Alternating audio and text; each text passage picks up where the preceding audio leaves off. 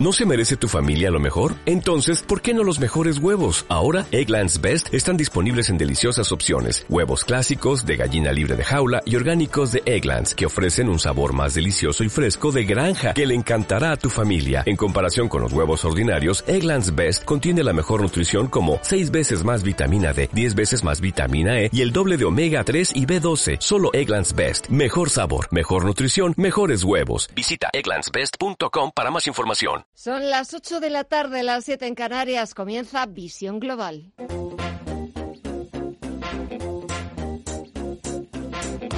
Esto es Visión Global con Gema González.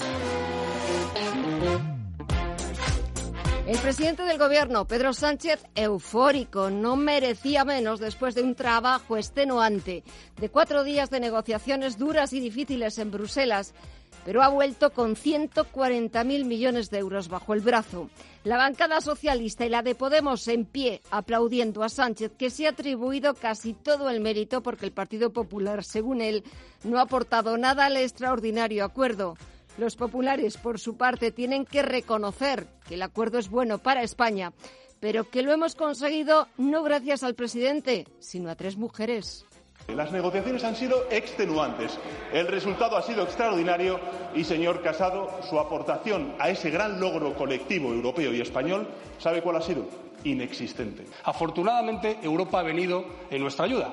Y curiosamente, mientras usted ha sido el convidado de piedra en una negociación en la que ha tenido el curioso método de la escucha pasiva, mientras tres mujeres del Partido Popular defendían los intereses de España, von der Leyen, von der Leyen y Merkel en Bruselas y Lagarde desde Frankfurt.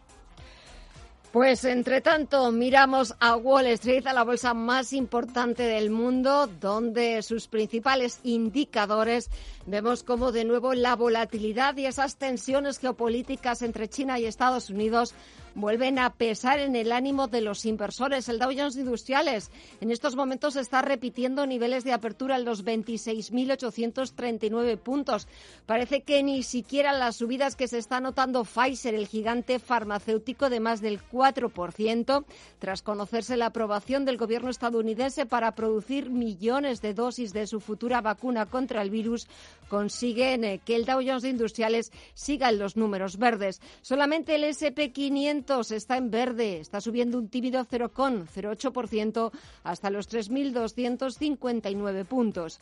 El Nasdaq 100 está bajando un 0,16% en los 10.816 puntos. Tenemos que hablar de algunos valores, por ejemplo, de Tesla y Microsoft, que son las dos grandes compañías que publican este miércoles sus cuentas trimestrales. Lo harán al cierre del mercado mercado.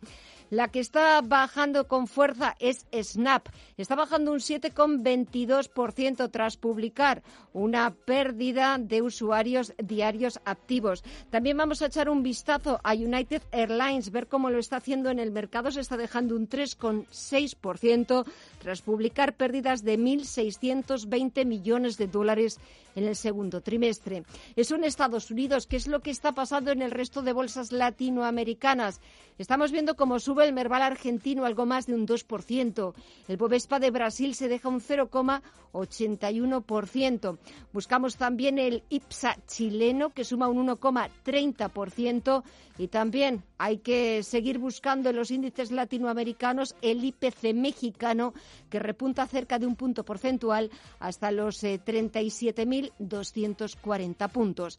En el mercado de divisas el euro se acerca incluso lo tantea al nivel de los 1,26 dólares. La libra consolida el nivel de los 1,27 dólares. Y en el mercado de materias primas, el rebrote de las tensiones geopolíticas aumenta la corrección. Tenemos al barril de referencia en Europa, el tipo Bren, que corrige un 0,18% hasta los 44,24 dólares. El futuro del West Texas, el de referencia en Estados Unidos, baja un 0,12% hasta los 41,87 dólares el barril.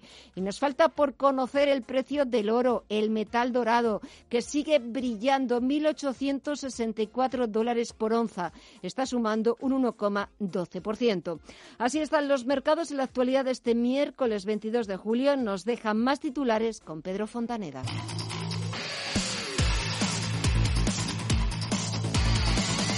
El Pleno del Congreso ha aprobado este miércoles la mayoría de las conclusiones de la Comisión para la Reconstrucción Económica y Social del país por la pandemia del coronavirus. La Cámara Baja ha dado el visto bueno a tres de los cuatro bloques del dictamen, reactivación económica, Unión Europea y Sanidad, pero rechaza las propuestas sobre política social. Merichel Batet. Presentes 146 más 202 votos emitidos telemáticamente sí 77, más 95 votos emitidos telemáticamente, no 68, más 107 votos emitidos telemáticamente, abstenciones 1. En consecuencia, queda rechazado el texto del dictamen. Partido Popular y Ciudadanos solo han apoyado las medidas sobre sanidad y Europa. Pedro Sánchez les ha criticado el poco apoyo. Lo hemos logrado con acuerdos de la socialdemocracia, de gobiernos también de coalición con los verdes, con los liberales y con el Partido Popular. Lo hemos logrado con todo, señoría. Fíjese, tan fácil es lograr acuerdos en Europa y tan difíciles, por no decir imposibles, lograrlos aquí en España. Con ustedes quizá algo más, con el Partido Popular imposible. Por su parte, la vicepresidenta económica Nadia Calviño asegura que ya están trabajando en las reformas del futuro.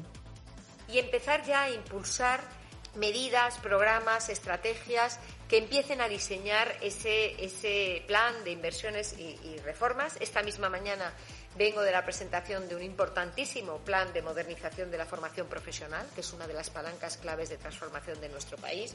Eh, está muy implicada, la COE muy implicada. Es absolutamente imprescindible contar con la complicidad de las empresas para que eh, este proceso de transformación llegue a todo el territorio y suponga un impulso fundamental para nuestra economía.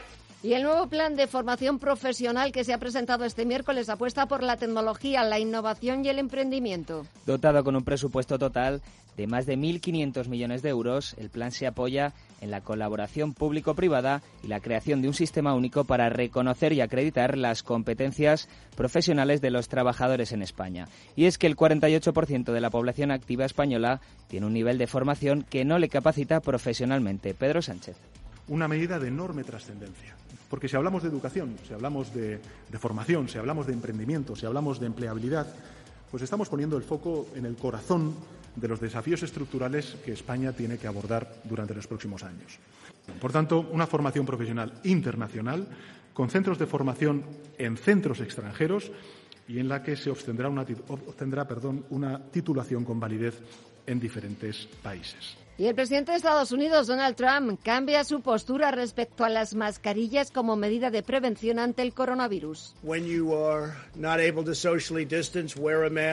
Y ahora sí recomienda el uso de las mascarillas cuando no pueda mantenerse la distancia de seguridad con el objetivo de evitar contagios. En América Latina, México supera las 40.000 muertes por coronavirus, pero su presidente Andrés Manuel López Obrador se muestra optimista. Brasil con más de 81.000 muertos, es el segundo país del mundo más afectado y su presidente, Jair Bolsonaro, ha vuelto a dar positivo por COVID-19 dos semanas después. En España, el presidente de la Generalitat, Quim Torra, confía en poder controlar los brotes que las últimas 24 horas suman 721 nuevos contagios. Hem de conviure amb el virus perquè no podem tancar aquest país, no el podem tancar i per tant hem de ser capaços, perquè la situació és diferent de març, de veure Tenemos que convivir con el virus, dice Torra, porque no podemos cerrar el país.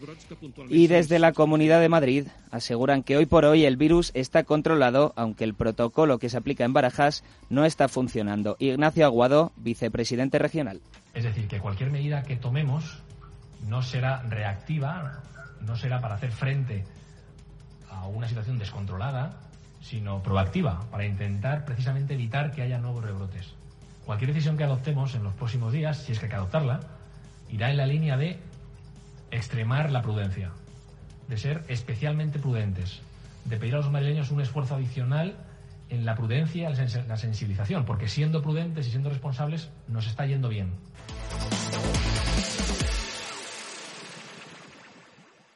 Información internacional.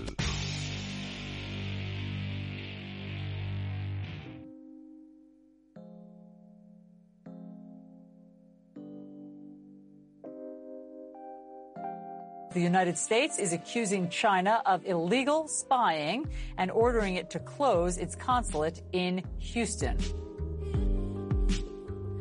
La relación entre China y Estados Unidos empeora por momentos. El país, presidido por Donald Trump, ordena el cierre del consulado chino de Houston y aumenta la tensión con China.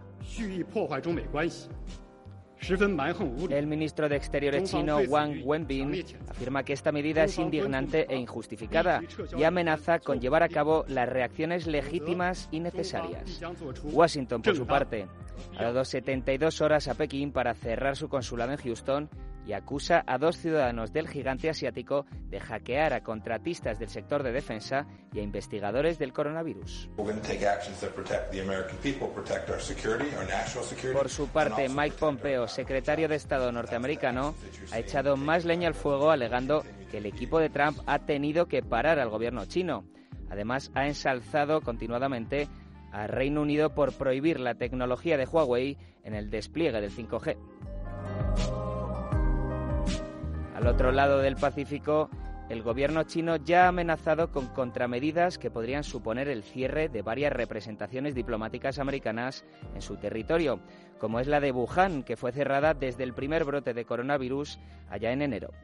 Además, el ministro de Exteriores chino ha avisado a sus estudiantes en suelo americano sobre la posibilidad de interrogatorios arbitrarios y acoso por parte de la administración Trump, además de confiscaciones de bienes y detenciones.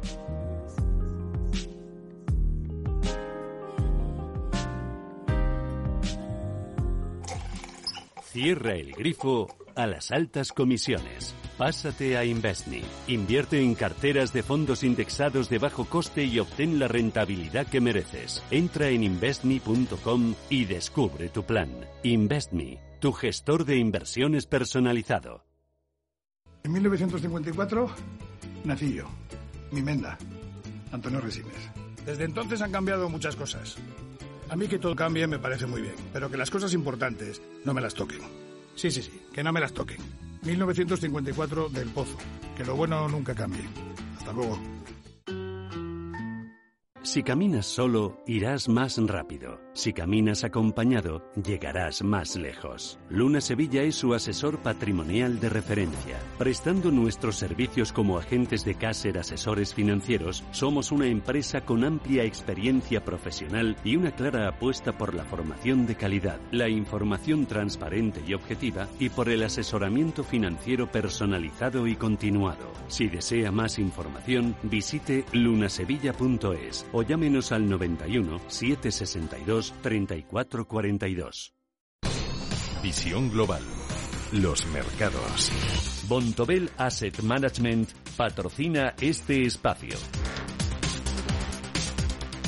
Volvemos a echar un vistazo al otro lado del Atlántico. Le tomamos el pulso a la bolsa más importante del mundo, el Dow Jones de Industriales vuelve al terreno positivo, está sumando un 0,07% en los 26.859 puntos, igual que el SP500 que sigue en verde, pero las subidas son eh, muy moderadas, del 0,11% hasta los 3.260 puntos. El sector tecnológico sigue en números rojos, se imponen las ventas. En este sector tenemos al Nasdaq 100 que retrocede un 0,17% hasta los 10.814 puntos. Si echamos un vistazo a los valores pendientes los inversores al cierre del mercado de las cuentas trimestrales que tienen que presentar dos gigantes, por un lado Tesla y Microsoft. Y los inversores también prestan atención a Pfizer, el gigante farmacéutico que está sumando un 4,39% y sus acciones se cambian por 38,30 dólares.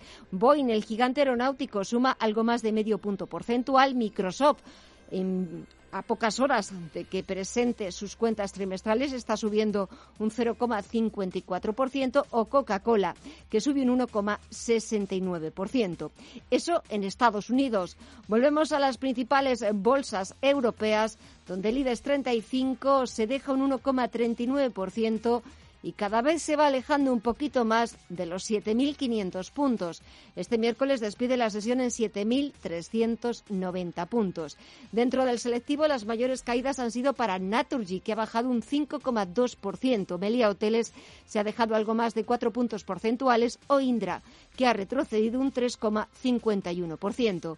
En el lado contrario, Siemens Gamesa se ha convertido en el mejor valor del selectivo. Ha sumado un 2,35% hasta los 19 19,38 euros por acción. Le ha seguido Mafre, que ha subido algo más de un punto porcentual, lo mismo que Inmobiliaria Colonial o Bankinter, que ha sumado un 0,82%. Y en el mercado de deuda pública, en el mercado de renta fija, el interés del bono español a 10 años se mantiene en zona de mínimos de marzo por debajo del 0,35%, con la prima de riesgo al borde de los 80 puntos básicos. Bontobel Asset Management ha patrocinado este espacio. Bontobel Asset Management.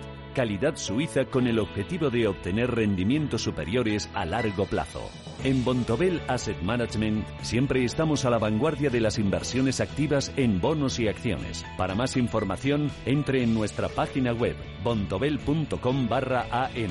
Bontobel Asset Management, su especialista global en fondos de inversión. En Visión Global, las noticias empresariales. Celnes Telecom ha comunicado a la CNMV el acuerdo adoptado por el Consejo de Administración para llevar a cabo una ampliación de capital con derechos de suscripción preferente por un importe de 4.000 millones de euros.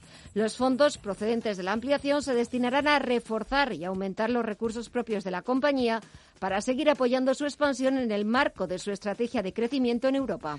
Iberdrola recuperará unos 70 millones perdidos por el COVID con medidas regulatorias. La pandemia ha hecho caer la demanda y la morosidad con un impacto conjunto de 228 millones de euros sobre el beneficio operativo neto. Su presidente Ignacio Sánchez Galán ha explicado que los acuerdos regulatorios se centrarán especialmente en Estados Unidos a través de mecanismos regulatorios que registren los gastos de la pandemia y evalúen su impacto financiero en los resultados. La pandemia ha supuesto un antes y un después en todos los campos de la economía mundial. El sector energético no es una excepción. En este campo se ha producido un vuelco a favor de las energías renovables cuyo consumo en Europa para la producción de electricidad se ha disparado adelantando el de los combustibles fósiles por primera vez en la historia. Investigadores de Alemania, Italia y Suiza han registrado este miércoles varias instalaciones de los fabricantes de vehículos Fiat e Iveco, así como de sus filiales debidos a una presunta manipulación de las emisiones de sus modelos. Existen sospechas de que varios vehículos de las marcas Fiat, Alfa Romeo, Jeep e Iveco han sido equipados con un dispositivo diseñado para manipular sus emisiones. Las fábricas españolas de vehículos parece que recuperan poco a poco el ritmo de producción. Durante junio se ha registrado una caída del 19,2% con un total de 210.880 unidades producidas en las fábricas españolas, lo que sitúa el acumulado del año en un descenso del 37,8%. Pese a registrar aún cifras inferiores a las del mismo mes del año pasado, desde ANFAC señalan que los 100.000 vehículos más fabricados en junio respecto de mayo permiten hablar de cierta mejoría. El pago con tarjeta ha superado por primera vez al efectivo a la hora de hacer la compra en España durante la crisis sanitaria del coronavirus. Según los datos ofrecidos por la consultora Nielsen, en concreto, si antes de la pandemia se pagaba al contado en el 61,2% de las ocasiones, ahora son en el 45,5%, mientras que el plástico ha pasado del 38,5% al 54,1%.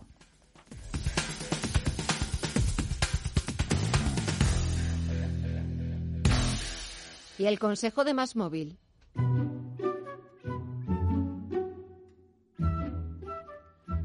Seguro que te ha pasado. Te estás tomando un frappé moca y piensas, si yo lo que quiero es mi cafelito de siempre, que además es más barato y te pasará con más cosas, ¿verdad? Por eso en Más Móvil han quitado todo lo que no te interesa de tu tarifa para que ahorres y pagues solo por lo que necesitas. Disfruta de fibra de 100 megas en casa y 10 gigas en tu móvil con llamadas ilimitadas por solo 39,90 euros al mes. Precio final y para siempre. Y además otra línea móvil gratis con un giga y llamadas ilimitadas. Llama gratis al 1499 más móvil. Ahorra, sin más. Desde Asisa queremos garantizar tu tranquilidad. Por eso ahora con tu seguro de salud también tienes videoconsultas con especialistas, chat médico y apoyo psicoemocional. Desde solo 24,20 euros al mes. Y para estar aún más tranquilo, disfruta de dos meses gratis contratando hasta el 31 de julio. Infórmate en plantranquilidadasisa.es o en el 910 1021. Consultar los productos implicados en la promoción en asisa.es, empresa colaboradora del Teatro Real cerca de ti. Bontobel Asset Management. Calidad suiza con el objetivo de obtener rendimientos superiores a largo plazo. En Bontobel Asset Management siempre estamos a la vanguardia de las inversiones activas en bonos y acciones. Para más información, entre en nuestra página web bontobel.com barra am. Bontobel Asset Management, su especialista global en fondos de inversión.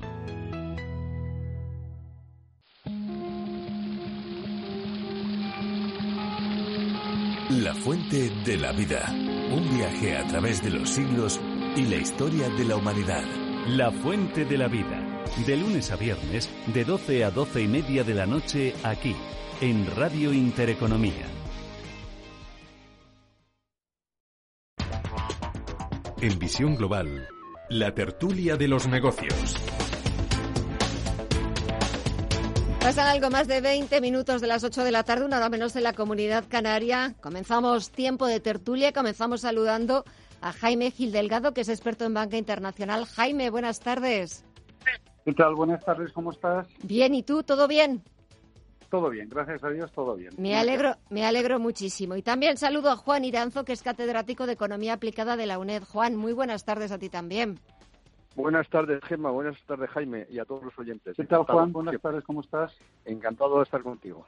Bueno, igualmente. Bueno, veis que os vuelvo a juntar porque bueno, eh, la otra vez se nos quedó se nos quedó corta la intervención y, y, bueno, pues las circunstancias también y el azar ha hecho que, que volváis a reencontraros. Bueno, señores, encima de la mesa, ese acuerdo conseguido en la Unión Europea, acuerdo histórico, acuerdo extraordinario, acuerdo extenuante, todos los adjetivos que queráis eh, ponerle por delante, por detrás. Pero es cierto que, que os quería preguntar primero una valoración que os parece el acuerdo y algo también muy importante. Es cierto que nos dan 140.000 millones, somos el segundo país después de Italia que más recibe, pero ¿qué se gana y qué se pierde con el acuerdo? Porque nadie da nada gratis, Jaime.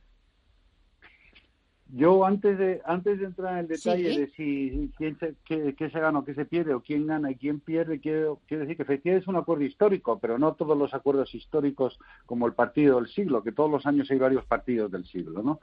Eh, efectivamente, por primera vez la Unión Europea se va a endeudar como tal para financiar eh, reconstrucciones y apoyos a los distintos países. Y esto yo creo que sí es realmente histórico además del importe tan alto que ha sido, eh, que estamos hablando de un marco financiero para el año 2021 a 2027 de un billón setenta y cuatro mil euros, que esto es setenta y cuatro mil millones de euros, perdón, que esto es un importe eh, absolutamente brutal y nunca visto ni siquiera en la en la, en, la, en, la, en la, crisis que tuvimos desde el año 2007 con subprime y uh -huh. la caída de Lehman con, con el año 2008, etcétera, etcétera. Entonces yo creo que eso, eso es, es, es básico y que es la primera vez que Europa se va a endeudar como tal para apoyar a los países. Y ese probablemente yo quiero pensar que es un, país, un, un primer paso para la unión fiscal, que no la teníamos hasta ahora. Dicho esto, yo creo que probablemente ganemos todos, aquellos países como Italia y España a la cabeza, que necesitamos más por los problemas que sea, pues ganemos más que otros. Pero aquí lo que no quiero hacer es caer en triunfalismos como ha caído nuestro presidente de gobierno, que ayer en el Consejo de Ministros, todos sus ministros le estaban aplaudiendo, mm, yo no me imagino a ninguno de ellos abucheándole. Y hoy, cuando ha entrado esta mañana a primera hora en el Parlamento, pues toda su bancada también le estaba aplaudiendo. Pero dejo una pregunta encima de la mesa. ¿Tú crees que algún ministro ayer que no hubiera estado de acuerdo lo hubiera abucheado o alguno hoy, independientemente del acuerdo que se haya tenido, le habría abucheado? Dicho esto, es un gran acuerdo para Europa, por lo que he dicho, que es un primer paso para la unión fiscal, que la necesitábamos, y un gran acuerdo para España. Uh -huh. Juan. Bueno, yo creo que en primer lugar eh, es enormemente importante porque Europa apuesta por el futuro, por más Europa en un momento enormemente importante, puesto que hay que recordar que hace unos días ha abandonado la Unión Europea uno de los países más importantes, Gran Bretaña. Por tanto, se planteaba la situación si Europa iba a menos o a más. Yo creo que con este y yo creo que es lo que hay que recordar eh, clarísimamente. Este programa este presupuesto plurianual 2021-2027 eh, se apuesta por más Europa. Lo que sucede es que por dos vías.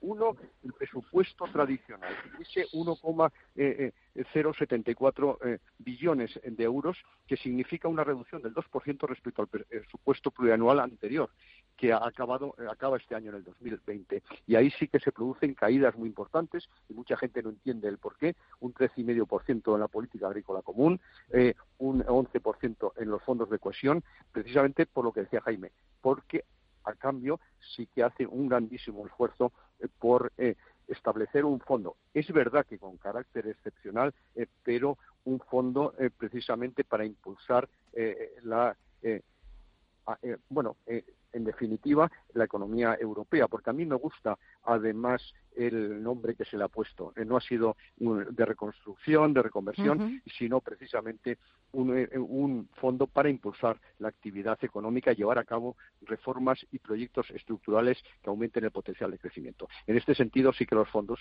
en, su conjunto, con esos 750.000 millones de euros adicionales, pues aumentan un 62%. Realmente eh, sí que es importante esa situación. Por tanto, significa más Europa. Y luego, por otro lado, yo creo que es importante porque significa embridar a la política económica española que va en sentido contrario a lo que se requiere para aumentar el potencial de crecimiento, generar más empleo y, salir de esta crisis cuanto antes. Por tanto, yo creo que eso también es una magnífica eh, noticia.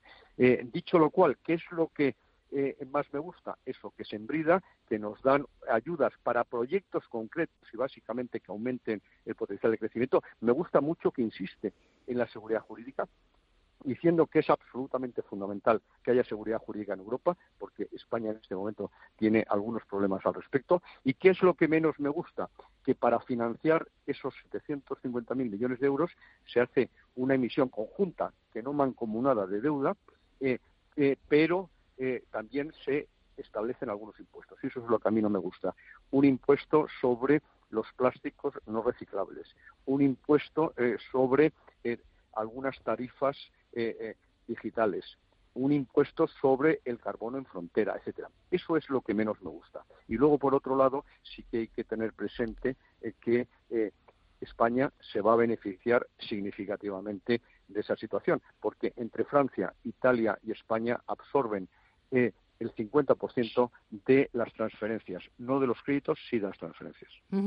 Eh, Jaime, yo quería también preguntaros, eh, aparte del amplísimo análisis que estáis haciendo, como decía al principio, nadie nos ha regalado, nadie, nadie nos va a regalar ese, ese dinero. Es verdad que es un esfuerzo de todos los países eh, de la Unión Europea, de los 27, por endeudarse de forma conjunta. Pero claro, también nos van a pedir reformas, nos van a pedir que a cambio de ese dinero España tiene que hacer algo. España tiene que empezar a pensar en reformas y empezar a pensar en el futuro. Sí, efectivamente tienes razón, Gemma.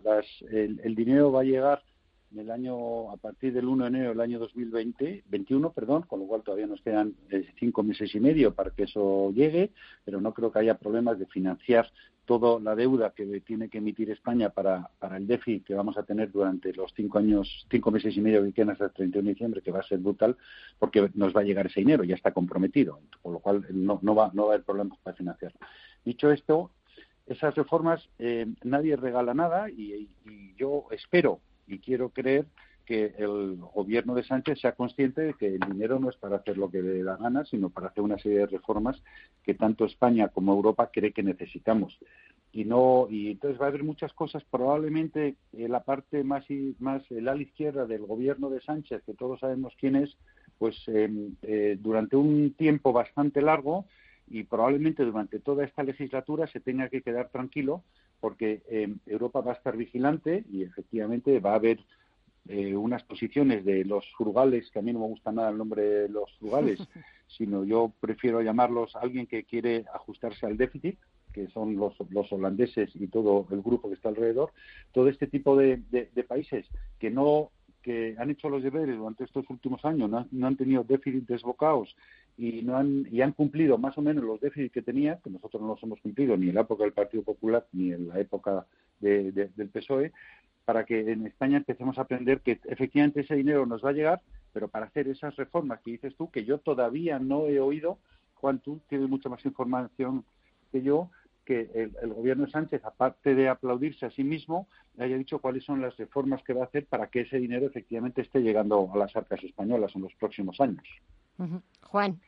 Bueno, Gemma, eh, lo que hay que recordar en primer lugar es que, como muy bien ha dicho Jaime, eh, no nos va a solucionar los problemas de financiación de este año. ¿eh? Este año necesitamos unos 200, 240 mil millones de deuda nueva y refinanciar unos 100 mil. Y eso, evidentemente, pensando en el futuro, pues puede ayudar, pero no nos lo resuelve eh, al 100% ni muchísimo menos. En segundo lugar, que entre el año 21 y 22 se va a recibir el 70% de los fondos y el resto en el año 23. Por tanto, que no es inmediato y que no es eh, el bálsamo de fuera brás, eh, ni muchísimo menos. Y luego, por otro lado, a mí lo que sí que me gusta no es un coste, es que se eh, establezca ortodoxia. ¿Qué es lo que aparece eh, en esos acuerdos? Pues, en primer lugar, que hay que establecer un programa de consolidación fiscal a medio y largo plazo, no inmediato, pero sí a medio y largo plazo. Pues, evidentemente, es que no se puede vivir permanentemente en el déficit.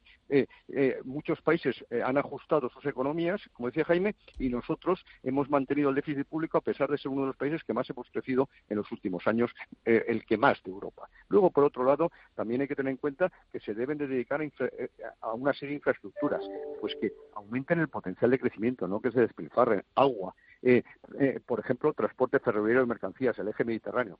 Luego, para ajustar un déficit que se ha puesto claramente de manifiesto, que es el Sistema Nacional de Salud.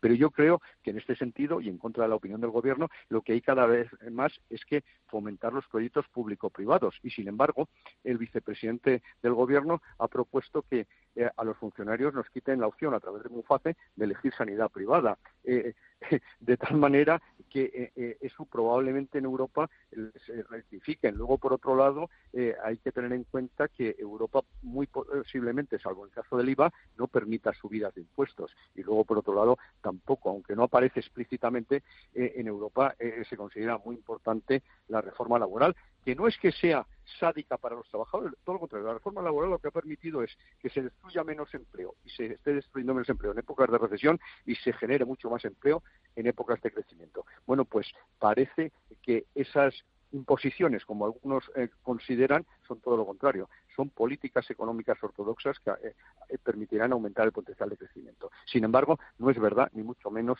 lo que ha dicho el vicepresidente del Gobierno, el vicepresidente segundo, que en primer lugar es una es la primera vez que se produce una emisión de eurobonos. No, señor. Es conjunta, no mancomunada, no solidaria.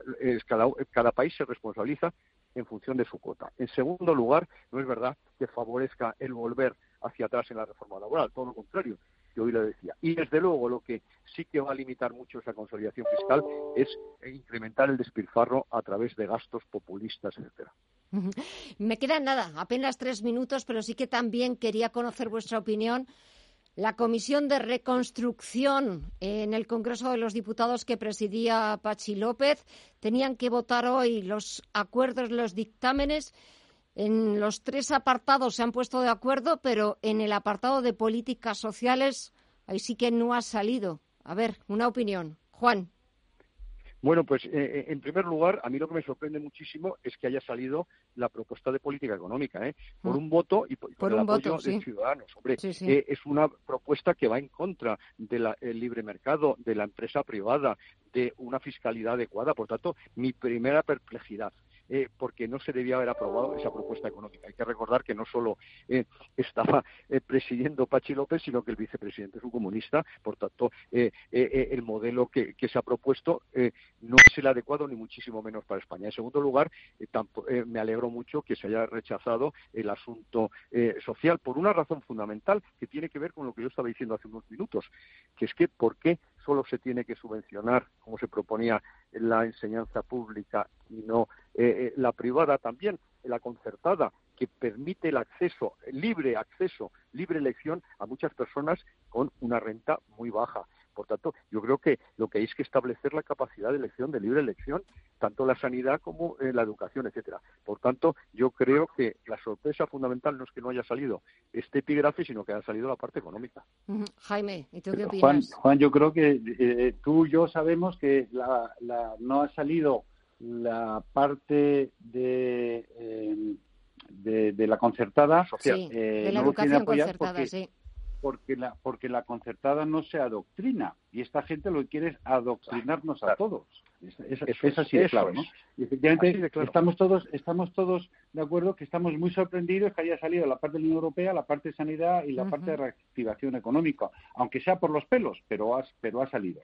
Pero la otra es que eh, eh, pero y efectivamente tener eh, yo creo que este pacto de reconstrucción se va a quedar a corto plazo, escuchad lo que digo, y luego están, luego está la hemeroteca, como dicen, en aguas de borraja, porque no se lo cree nadie. Los tres pactos de Unión Europea, Sanidad y Reactivación Económica, aunque sea por los pelos, insisto, que vaya a salir, porque con un presidente político que sabe de economía, eh, lo mismo que yo de física cuántica, y con un segundo vicepresidente que ha dicho lo que ha dicho con respecto a, Cuba, pues es que es que no pasa. Entonces, eh, lo que lo, eh, ha sido un paripé que se ha hecho durante los últimos dos tres meses, no recuerdo exactamente cuándo, se constituyó esto, y hemos visto alguna de las sesiones en televisión y es un paripé que no va a llevar, no nos va a llevar a ningún sitio. Fijaros lo que os digo, ya lo veremos en la meroteca. Ya lo veremos y, lo que me, y lo que yo me temo es que lo acabemos sufriendo, no solamente que lo veamos, sino que, que lo acabemos. que no se apruebe y además eh, incluso la terminología reconstrucción. Aquí en España no hay que reconstruir nada, hay que recuperar la economía como se llama el Fondo Europeo. Por tanto, solo el planteamiento ya pone de manifiesto que se está cuestionando un modelo económico de economía de mercado que no es funcionar, sino todo lo contrario. Lo que hay que es que crecer, lo que hay es que dejar que las empresas crezcan y que creen empleo, que son las únicas que pueden hacerlo. Jaime Gil Delgado y Juan Iranzo, qué gusto hablar con vosotros. Espero que sigáis bien. Un fuerte abrazo a los dos y hasta la próxima. Gracias. Encantado, Gemma. Jaime, un abrazo. Chao.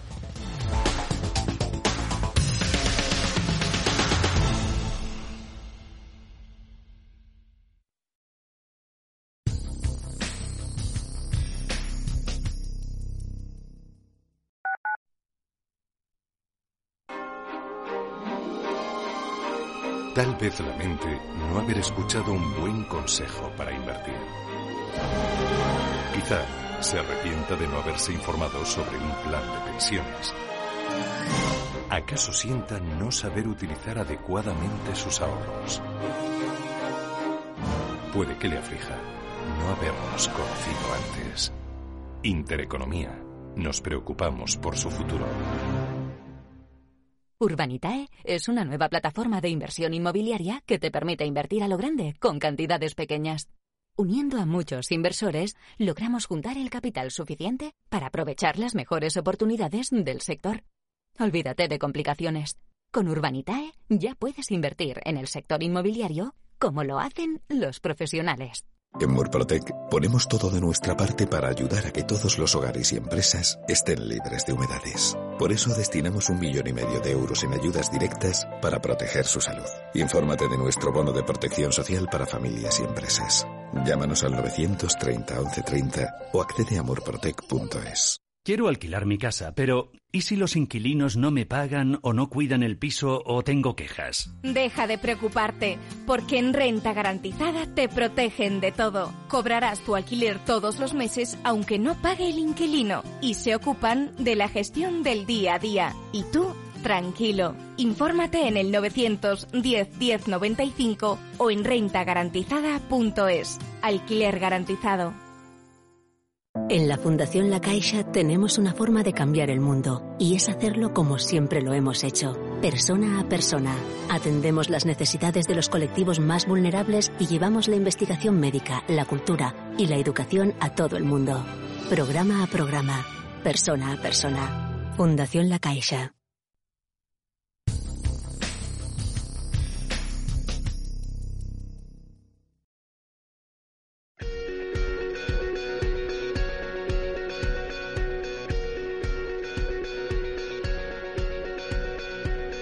En Visión Global, la entrevista del día.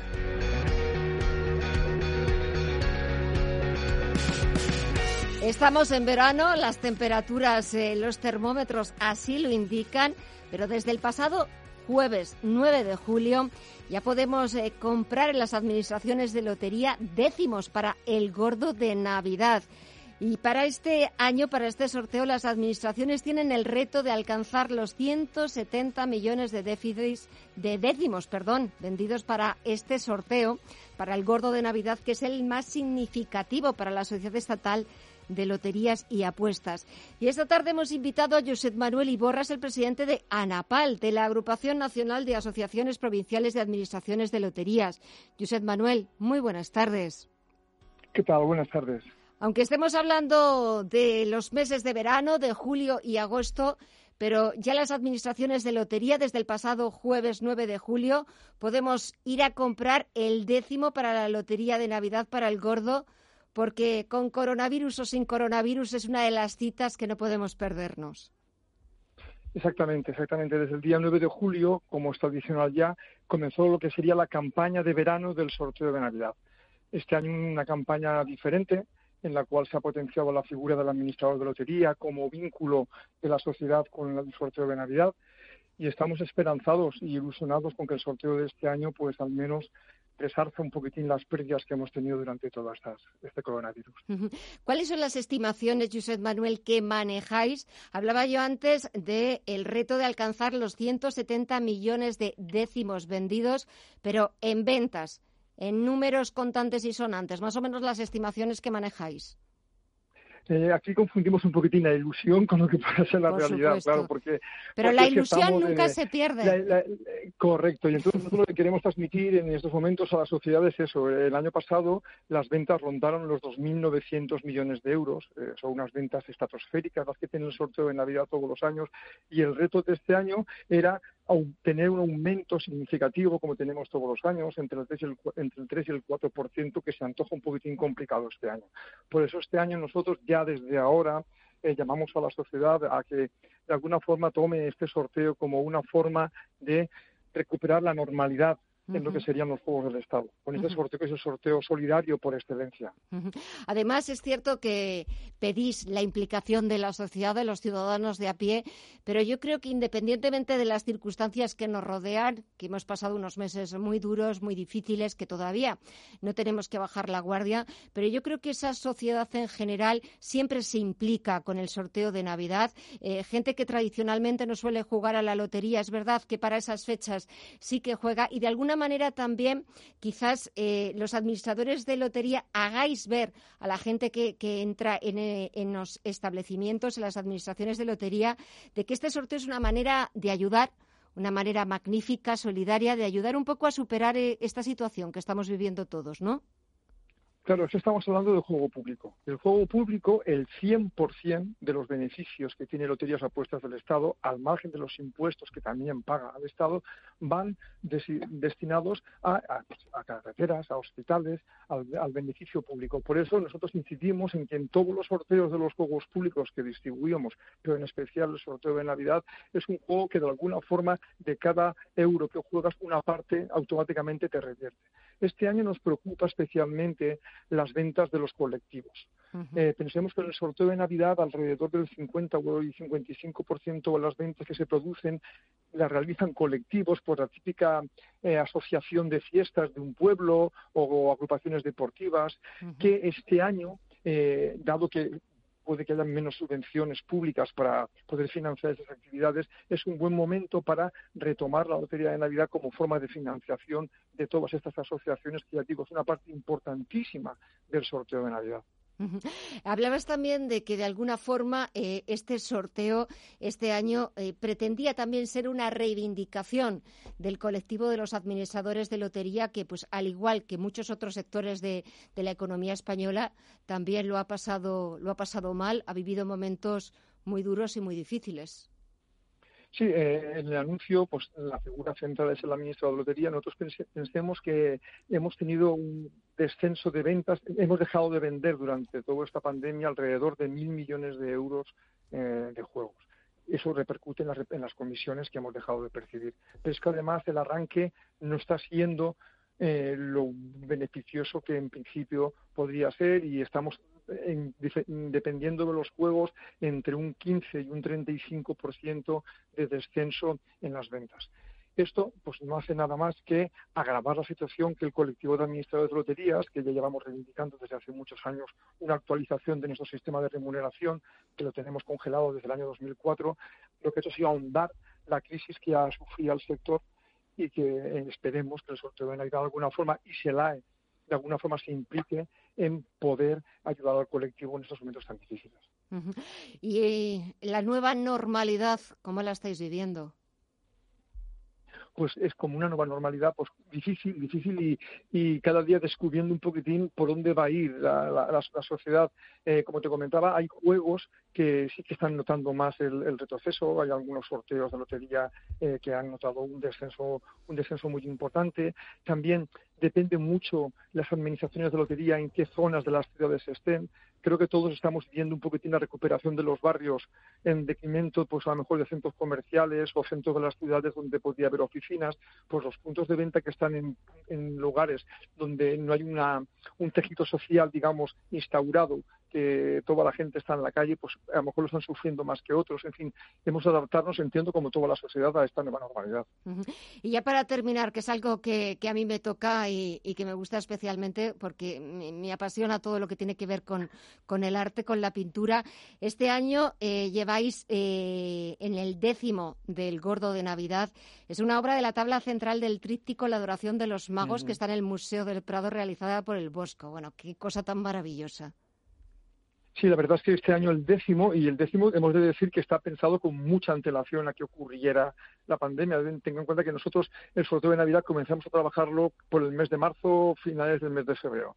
Y el décimo este año, además de esta tabla, lleva un relieve. Es un décimo que tiene un dorado especial tanto en el lema de Lotería de Navidad como en lo que sería la viñeta de la izquierda. Hay un relieve especial que hace el décimo muy atractivo. Por eso nosotros invitamos a, a todas las personas que juegan al sorteo de Navidad que hagan de décimo de lotería tradicional y así pues podrán tener esta obra eh, como recuerdo del sorteo de Navidad de este año. Pues Josep Manuel Iborra, presidente de ANAPAL, de la Agrupación Nacional de Asociaciones Provinciales de Administraciones de Loterías. La ilusión no hay que perderla, la ilusión es algo muy bonito, hay que tener siempre ilusión y esperemos que esas cifras puedan superarse las del año pasado y sobre todo todos tenemos que jugar a ese sorteo del gordo de Navidad, de la Lotería del Gordo 22 de diciembre, porque nos lo debemos y se lo debemos. Josep Manuel, gracias y que haya, que haya suerte y que se reparta suerte. Gracias a vosotros. Buenas tardes.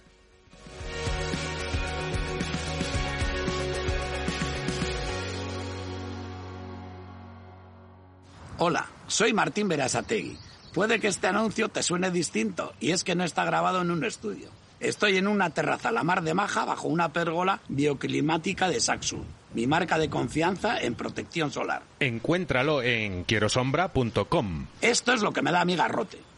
Está en una situación muy complicada, muy adversa. Queda mucho partido por delante, se le puede dar la vuelta a esto. Las remontadas no son una cosa mía, son una cosa nuestra. Nos toca remontar. En Santander estamos poniendo todo nuestro empeño y solidez para hacerlo posible y para que este verano puedas viajar y apoyar a nuestro turismo. ¡Vamos!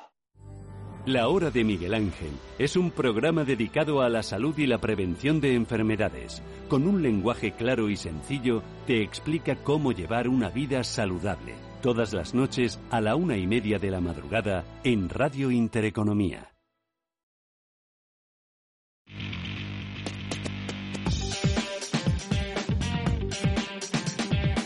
Información internacional. Echamos un vistazo a la prensa internacional. En el Reino Unido, The Times abre su portada con que el puente aéreo entre Inglaterra y Portugal volverá a estar en funcionamiento en unos días, ya que el país luso es uno de los destinos más populares para los turistas británicos. The Guardian, por su parte, lleva el rafe que se ha producido en el Parlamento entre el Premier Boris Johnson y el líder laborista Keir Starmer a cuenta del informe de Rusia. Why on earth did the Prime Minister sit on that report for so long? Well, uh, Mr. Speaker, Starmer quería saber por qué Johnson subestimó la amenaza de Moscú y Financial Times vuelve al escándalo de Wirecard, el proveedor de pagos alemán. Su ex CEO, Marcus Brown, ha sido detenido de nuevo y acusado de fraude. En la prensa francesa, Le Monde cuenta cómo los retrasos se acumulan en el rastreo de contactos de contagiados por coronavirus en Francia y que, según los expertos, la efectividad de este rastreo de contactos es bastante difícil de evaluar. Le Figaro sigue, por su parte, la situación del país departamento por departamento desde el comienzo de la crisis. 30.177 personas han muerto de COVID-19 en Francia y ya hay más de 176.000 casos confirmados. Y Leseco lleva en portada el seguro de desempleo. La vuelta a las reglas anteriores no será retroactivo, es decir, que no se aplicará a las personas que perdieron su trabajo antes del 1 de agosto. En Alemania, el Frankfurter Allgemeine abre su edición digital con la próxima provocación de Estados Unidos a China, tras obligar a Pekín a cerrar su consulado en Houston. Y el Handelsblatt, al igual que el británico Financial Times, también abre con Wirecard pero para contarnos que la compañía llevaba en números rojos desde 2015.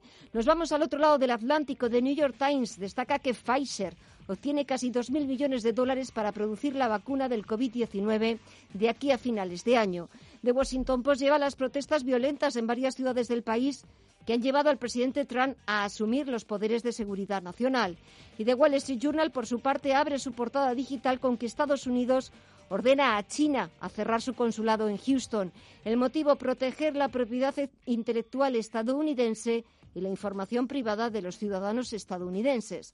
En América Latina el repaso lo comenzamos en el Clarín argentino, que cuenta que el gobierno ya piensa en la época post-pandemia y que crecen los rumores de cambios en el gabinete. Hay fuertes críticas internas a algunos ministros, sobre todo los más cercanos al presidente Alberto Fernández. En Chile, el Mercurio destaca que el Ministerio de Salud permite a los mayores de 75 años que salgan una hora en días específicos, nuevas medidas que comenzarán a regir desde este próximo sábado. El Universal de México abre con el proyecto para reformar el sistema de pensiones que ha presentado el presidente Andrés Manuel López Obrador. Ustedes eh, saben que se llevó a cabo hace algunos años una reforma y quedó eh, corta, para decirlo amablemente. Si esa reforma no se corrige, eh, al pensionarse los trabajadores recibirían menos de la mitad de su salario y terminamos con el O Globo brasileño que destaca ese acuerdo de la Administración Trump con las farmacéuticas Pfizer y BioNTech para hacerse con 600 millones de vacunas.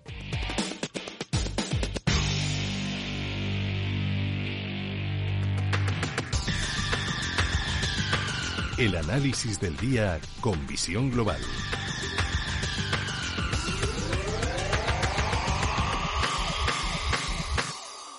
Y saludamos a Mark Rives, cofundador de Blackberg. Mark, muy buenas tardes. Muy buenas tardes. Y muchísimas gracias por, por atendernos, que sé que te he pillado en mal momento y discúlpame por, por las por las urgencias. Gracias, de, gracias de, de todas formas. Es un placer. Bueno, Estados Unidos, de nuevo tensiones geopolíticas con China. Pero si ya parecía que habían llegado a un acuerdo, ya estaba firmado ese acuerdo comercial. Mm. Fíjate que pienso que es una, es una distracción electoral, ¿eh? Porque tal y como vienen sí, no le está yendo demasiado bien en las encuestas. Mm. Cómo le está yendo también con el, la gestión del virus, eh, lamentable, las últimas declaraciones que ha hecho diciendo eh, ya veréis, ¿no? No sé si habéis escuchado, dice ya veréis cómo esto acaba sin más, ¿no? Eh, va a desaparecer. Y, y, bueno, la verdad que una decisión irresponsable y, tiene que hacer algo. Quizás ha visto la, serie House of Cards, ¿eh? no sé si la, has visto Underwood cuando dice el miedo es una poderosa arma electoral y quizás está haciendo lo propio con China. Yo creo que es un poco tema electoral y bueno, veremos cómo le sale. Al que le está saliendo, a la que le está saliendo, vamos, de forma espectacular los ensayos eh, con esa vacuna, a ver si es verdad y consiguen probarse con éxito, esa Pfizer. Sí, la verdad que yo, yo siempre digo lo mismo. Esta pandemia ha demostrado una cosa alucinante, que es la capacidad que tiene el ser humano de colaborar, ¿no? Em, gracias a Internet y a las nuevas tecnologías, la comunidad científica ha puesto a disposición de una manera generosa eh, toda la información sobre el virus y, la capacidad que tenemos no solamente de la vacuna, eh, sino de tratar em, médicamente la enfermedad, eh, pues es un avance, que más allá de los datos de contagio, cuando vemos los datos de UCI y fallecimiento, pues la verdad que, distan mucho de lo que veíamos en marzo, ¿no? Y, todo tiene una razón de ser. Entonces, en este avance, pues las vacunas están ahí, muy cerca. Hay vacunas que, tardan 18 años y en algunos casos, por ejemplo, el virus del SIDA, todavía no hay vacuna, con lo mm. cual tener una vacuna ya ahí muy, muy avanzada, pues la verdad es que es increíble. Es increíble y es increíble también ese acuerdo histórico conseguido esta semana por los 27. Por lo menos han sido capaces de llegar a un acuerdo y de ser o de demostrar que es una Unión Europea. Sí, la verdad que sí. Yo creo que es coherente. Eh, aquí en esta negociación es muy es todo muy simbólico. Fíjate que la gran línea roja de España e Italia son los 400.000 millones de, de euros y, luego los países del norte para vender su victoria dejan el acuerdo en transferencias por 390.000, ¿no? Es como incluso mm, algo irónico. Em, pero bueno, yo creo que en, parte tienen razón porque mm, es cierto que quisiésemos más transferencias y que todos tenemos parte de razón, pero también es cierto que venimos del 2012 y también es cierto de que eh, bueno, pues eh, tenemos que pensar que las reformas que el Partido Popular en 2012 dejó de acometer cuando el Banco Central empezó a comprar deuda, los mercados eh, se calmaron y entonces el electoralismo que siempre cuesta y frena las decisiones impopulares, pues al final alguien tiene que hacerlo y ese alguien siempre tiene un coste político. ¿eh? Recordemos el Margaret Thatcher hundió la economía británica sus dos primeros años de mandato porque sabía lo que quería hacer y al mm. final pues tuvo éxito. Y para hacer eso hay que ser una dama de hierro, ¿no? Em, aquí yo creo que, bueno, bien, es un acuerdo muy positivo. Europa va a recibir 750.000 millones de euros al fin y al cabo en la economía productiva y, bueno, si hacemos las cosas bien, eh, es, es, positivo y aquellos que tienen miedo a las intervenciones, pues les diría que es mejor los hombres de negro que los hombres morados, ¿no? Y eso es un poco lo que pienso. Sí, estoy de acuerdo contigo. Prefiero a los hombres, a los hombres de negro. Siempre me han parecido más elegantes que los hombres morados. Por cierto, eh, a quien le está también yendo fabulosamente bien, ya lo fue en 2019, se convirtió mm. en el valor estrella es Celnex. Mm. Sí, ampliación de capital, cuatro 4.000 millones de euros más, eh, ampliación de capital a un precio estratosférico sin chollo para los accionistas, porque es capitalizar la empresa a precio de oro. Em, pero bueno, así deuda cara en tiempos de moda a cambio de activos, si los activos pierden valor, pues la empresa tiene un problema, porque debe más que lo que tiene. Fíjate que las grandes fortunas del 2006-2007 en España se forjaron a golpe de crédito y de activos inmobiliarios. Cuando se fue el garete la burbuja y los activos inmobiliarios, pues las grandes fortunas pasaron a ser los grandes quebrados, ¿no? Em, ese es el riesgo de Celnex. Hace tiempo que lo decimos, sus activos son muy buenos, pero están muy caros. Em, y ese es el verdadero riesgo. Sumarte ahora a una ampliación de capital a precio de oro, yo no lo haría pero bueno, siempre hay la opción de salir si sabemos cortar una pequeña pérdida y alguien tendrá que hacerlo en algún momento seguro. Pues nos quedamos con esa recomendación, con el análisis de Mar Rives, cofundador de Black Bear. De nuevo, muchas gracias y hasta la próxima. Un fuerte abrazo. Un placer. Feliz semana a todos. Y así nos despedimos con el análisis, las recomendaciones de los mejores expertos. Mañana más volvemos a partir de las 8. Hasta mañana.